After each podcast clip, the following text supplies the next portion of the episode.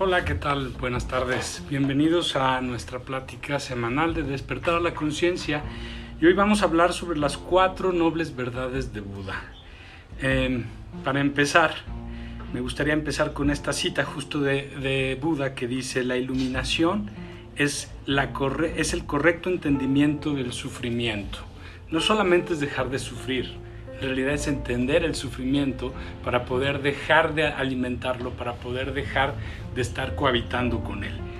Eh, ¿Cómo empieza este sendero o este camino de Buda? Recordemos que Buda era un príncipe y vivía en un palacio donde, digámoslo así de alguna forma, el sufrimiento o lo que nosotros podríamos considerar sufrimiento, el que todos vivimos, pues él estaba un poco alejado de todo eso y en algún momento sale del palacio y ve tres cosas que lo marcaron. Ve a un enfermo muy grave, ve a un muerto y ve a un anciano. Y ahí empieza una, un, un despertar de Buda al empezar a observar el sufrimiento de la humanidad y cómo este sufrimiento parecía que seguía existiendo porque era lo único que todos conocían. Eh, un día dice la leyenda que se sentó abajo de una higuera a meditar y a tratar de entender el origen y cómo solucionar el sufrimiento. Y es de donde vienen estas cuatro nobles verdades de Buda que tratan de alguna forma de entender por qué sufrimos y cómo liberarnos del sufrimiento. Pero eh, para muchos, básicamente lo que hizo Buda realmente fue descubrir la neurosis de nuestra mente, cómo funcionamos, cómo, cómo no podemos de obsesionarnos con ciertas cosas. Y es prácticamente lo que él descubrió. Aquí vamos a empezar con la primera, la primera noble verdad, que es toda existencia es sufrimiento o dukkha. Dukkha es sufrimiento. Aquí primero hay una, hay una definición que hizo un maestro budista que me pareció muy, muy correcta, que es que todo sufrimiento no es más que la resistencia que tenemos a sufrir casi siempre lo que estamos sufriendo son cosas que no están existiendo en el presente. Al final también todo esto, estas enseñanzas que trato de compartirles, eh, tienen que ver con todo lo que hablamos siempre para que es que nos demos cuenta que esta visión de, de transformar nuestra conciencia es algo que hemos visto en muchísimos lugares que los podemos entender porque todo habla de lo mismo desde distintos lugares, desde donde pueda ser más fácil para algunos poder empatizar con ciertas ideas, pero en general habla de lo mismo. El sufrimiento es ese no estar en el presente queriendo no sufrir en un futuro de entrada ya estamos en el conflicto aunque no existe en nuestra realidad y ese es el sufrimiento. Igual, si existe algo que me está pasando en este momento y que mi rechazo es de no quiero vivir esto, no me gusta, ¿cuándo se va a acabar? Eso también ya es sufrimiento. Otra cosa que también puede ser el, el sufrimiento y es que nosotros muchas veces creemos que estamos en la búsqueda de algo o creemos que la armadura o la estructura de protección para no sufrir es ya estar viviendo sin sufrimiento, pero lo único que hace es pasarnos años protegiéndonos, estando evitando el sufrimiento o desde nuestra perspectiva solucionándolo, pero en algún momento cuando esto se me estalla en la cara, cuando no puedo controlar las cosas, entonces también ahí voy, pero en un sufrimiento que ha venido siendo silencioso y esa es la parte que tendríamos que hacer conscientes. No todos los sufrimientos son algo que se padece en una forma de dolor permanente. Hay muchas formas de sufrir, negándome a vivir, negando también al disfrute. Ese es también lo que nosotros podríamos entender como la pérdida de la inocencia, porque dejamos de disfrutar el momento, dejamos de dejar de, vivir experiencias porque tenemos miedo, nos vamos restringiendo, ya no queremos vivir esto o aquello, o queremos evitar aquellas experiencias porque no vayan a ser cosas que me puedan hacer daño me puedan llevar a sufrir. Vamos creando murallas o estructuras que nos van cerrando no al sufrimiento, sino a la propia vida. Y esa es otra forma de sufrir. La segunda eh, noble verdad de Buda es el inicio del sufrimiento es el deseo o apego. Aquí me gustaría poner primero una imagen. ¿Qué es una necesidad y qué es un deseo? Una necesidad es todo aquello que es indispensable para estar vivo. comer, tomar agua, hacer ejercicio, este, trabajar, dormir, respirar, todas mis necesidades las tengo cubiertas. ¿Por qué? Porque si no estuvieran cubiertas no estaría vivo. Pero nosotros elevamos nuestros deseos a ideas de necesidad. Necesito que me quieran, necesito ser escuchado, necesito aquí, necesito allá. El deseo, por otra parte, no es más que la manifestación de todo lo que carezco. Todo lo que deseo, lo deseo porque en alguna parte mía hay una sensación o una idea de carencia con respecto al deseo. De ahí, por ejemplo, que vemos que todo este deseo el deseo que nosotros querramos poner como ejemplo se puede volver un sufrimiento. Esto no significa que yo no quiera avanzar, que no tenga sueños. El problema es cuando yo pierdo este contacto con eso que quiero alcanzar en mi vida y lo transformo en un deseo o en una necesidad. Y ya no es lo quiero obtener porque lo disfruto, porque es algo que gozo, es algo que amo, sino que ya lo llevé a un punto en el que gracias a esto voy a obtener tal vez aprobación, voy a obtener este reconocimiento, a través de esto voy a ser amado, voy a ser respetado, voy a ser notado. Entonces ya no se vuelve algo que, que naturalmente yo genero en mi vida, porque me ayuda a ser feliz o me ayuda a sentirme mucho más pleno y realizado. Esto que en un principio pudo haber sido eso se puede volver una necesidad, se puede volver un régimen sobre de mí, se vuelve todo un sistema de creencias que me pueden llevar al, al sufrimiento si no lo consigo e incluso consiguiéndolo sin saber cuándo es suficiente. ¿Por qué? Porque lo pasé a este, a este nivel de necesidad. Muy bien, eh, el fin del sufrimiento es la tercer noble verdad. El fin del sufrimiento es dejar de alimentar el deseo, dejar de alimentar el apego. El apego no es más que lo que te quita paz. ¿Qué te puede quitar paz? Una persona, un objeto, una idea. Cualquier cosa puede quitarte la paz. No importa si, lo que, si tu idea es correcta o incorrecta y aquí es donde regresamos a estas enseñanzas también de Buda.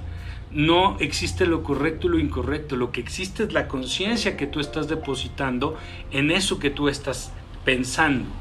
Entonces, si yo tengo la necesidad de defender una idea, si necesito defender mi vida de alguna forma, esta defensa ya es una justificación, ya puede ser un pretexto, se vuelve completamente ego, estoy peleando con ideas, estoy esforzándome por obtener algo que nace en una idea y que estoy alimentando a través de esta creencia que esto me hace, esto me define. Si yo dejo de alimentar estas ideas, estas ideas simplemente dejan de existir todo existe porque yo estoy pensando en eso y mayormente porque estoy deseando obtenerlo o incluso evitarlo. Se vuelven esas ideas donde estoy fijo. Cuando Buda ve el sufrimiento en la humanidad, se da cuenta que sufrimiento es lo que más comen, es lo que más están fomentando. Si yo puedo detectar el origen de mi sufrimiento, puedo transformar este sufrimiento y lo puedo volver conciencia que ese es el proceso de iluminación.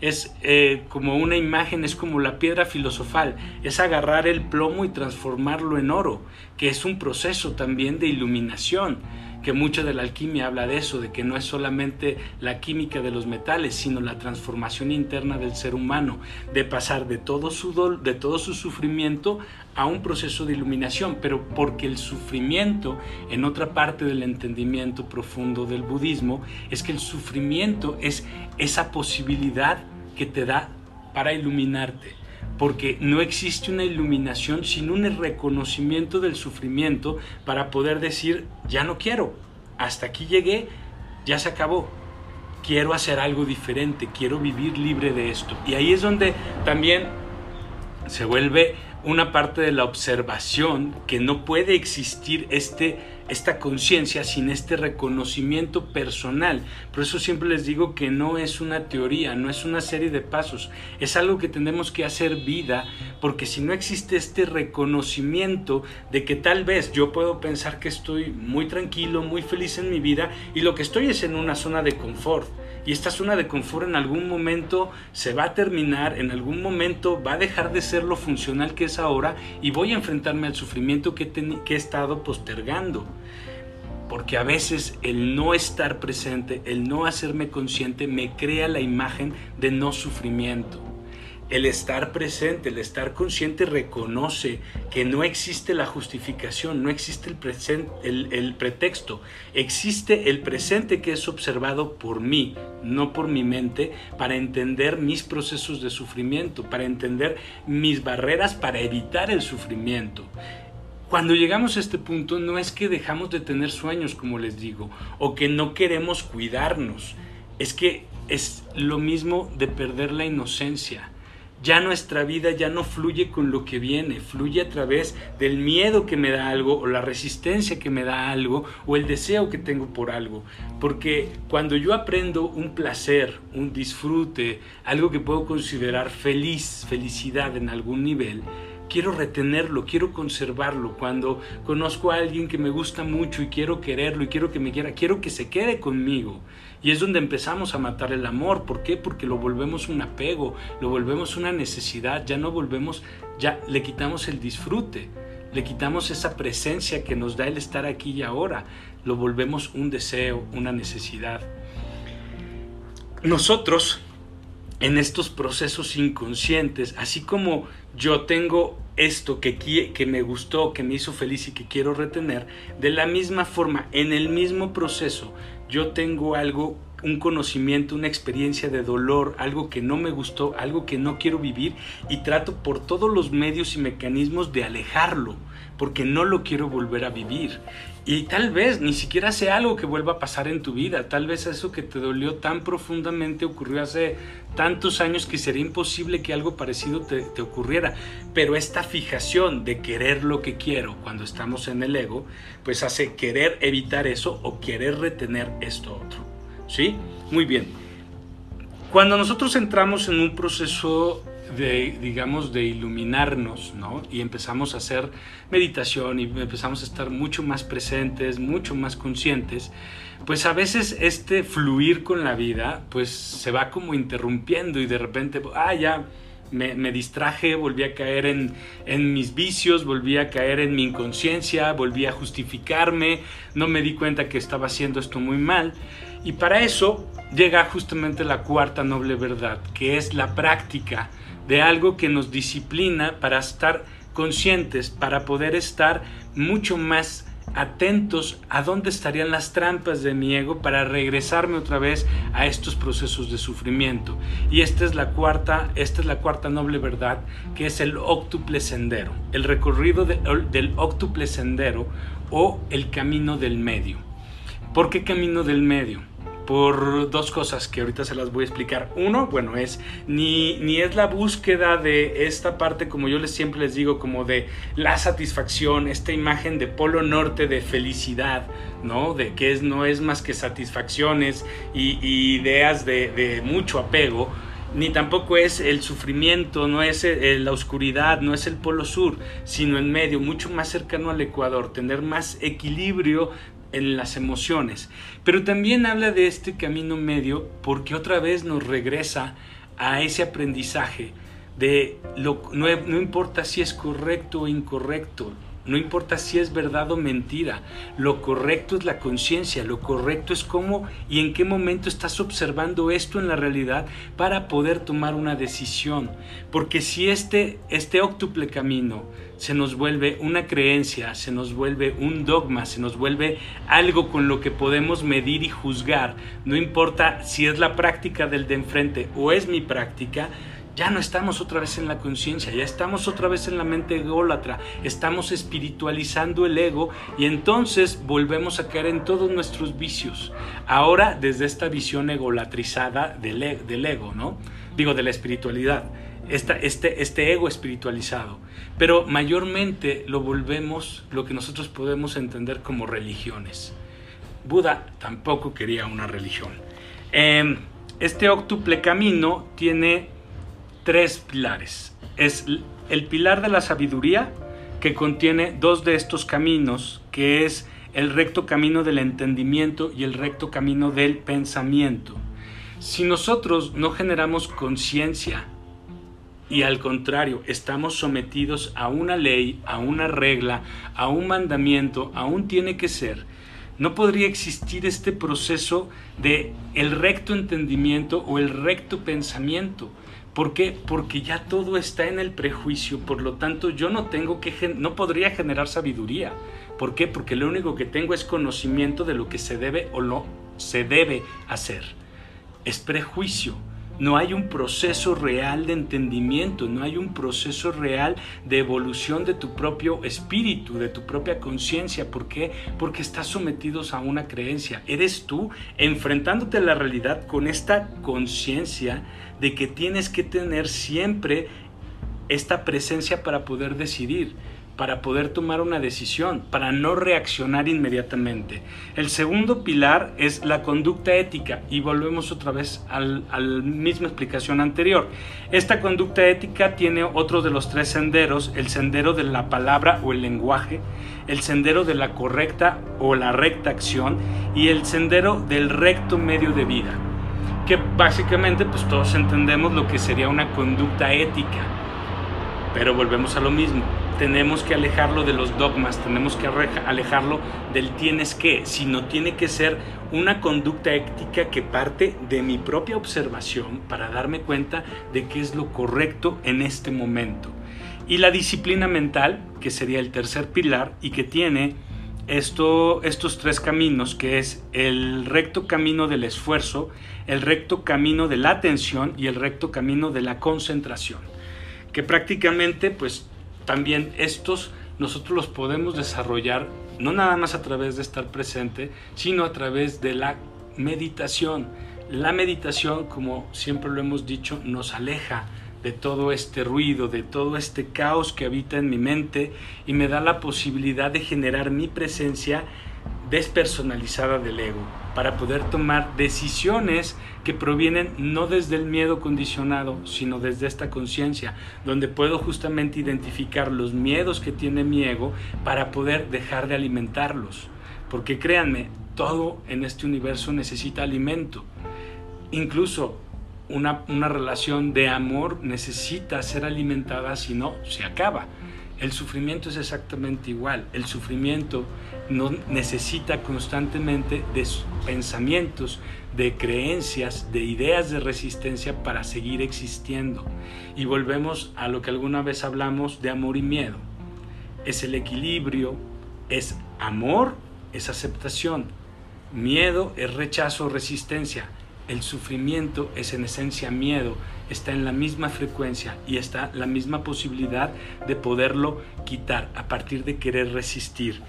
Dentro de esta última cuarta noble verdad, muchos maestros budistas han hablado de cómo muchas veces el deseo de superar, de ser mejores, el, vamos a quitarle el deseo, el el, anhelo de, ser consciente, de tener una vida espiritual recta, de cumplir todos estos, estos ocho caminos de la mejor manera, toda esta búsqueda por lograrlo es lo que los aleja de conseguirlo.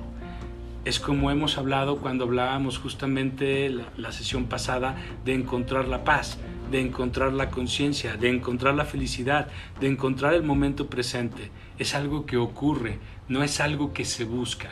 Pero en esta búsqueda generamos esta necesidad, esta necesidad de desear, de querer controlar, de querer cambiar todo.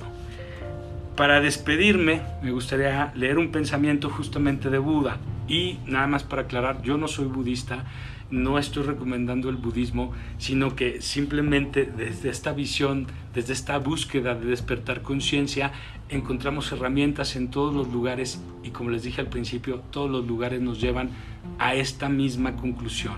Dejar de desear, estar presente, generar aceptación absoluta, el que tú aceptes absolutamente tus ideas para no pelear con ellas, tu realidad, porque aunque pelees, no la puedes transformar ya la realidad, ya lo que es.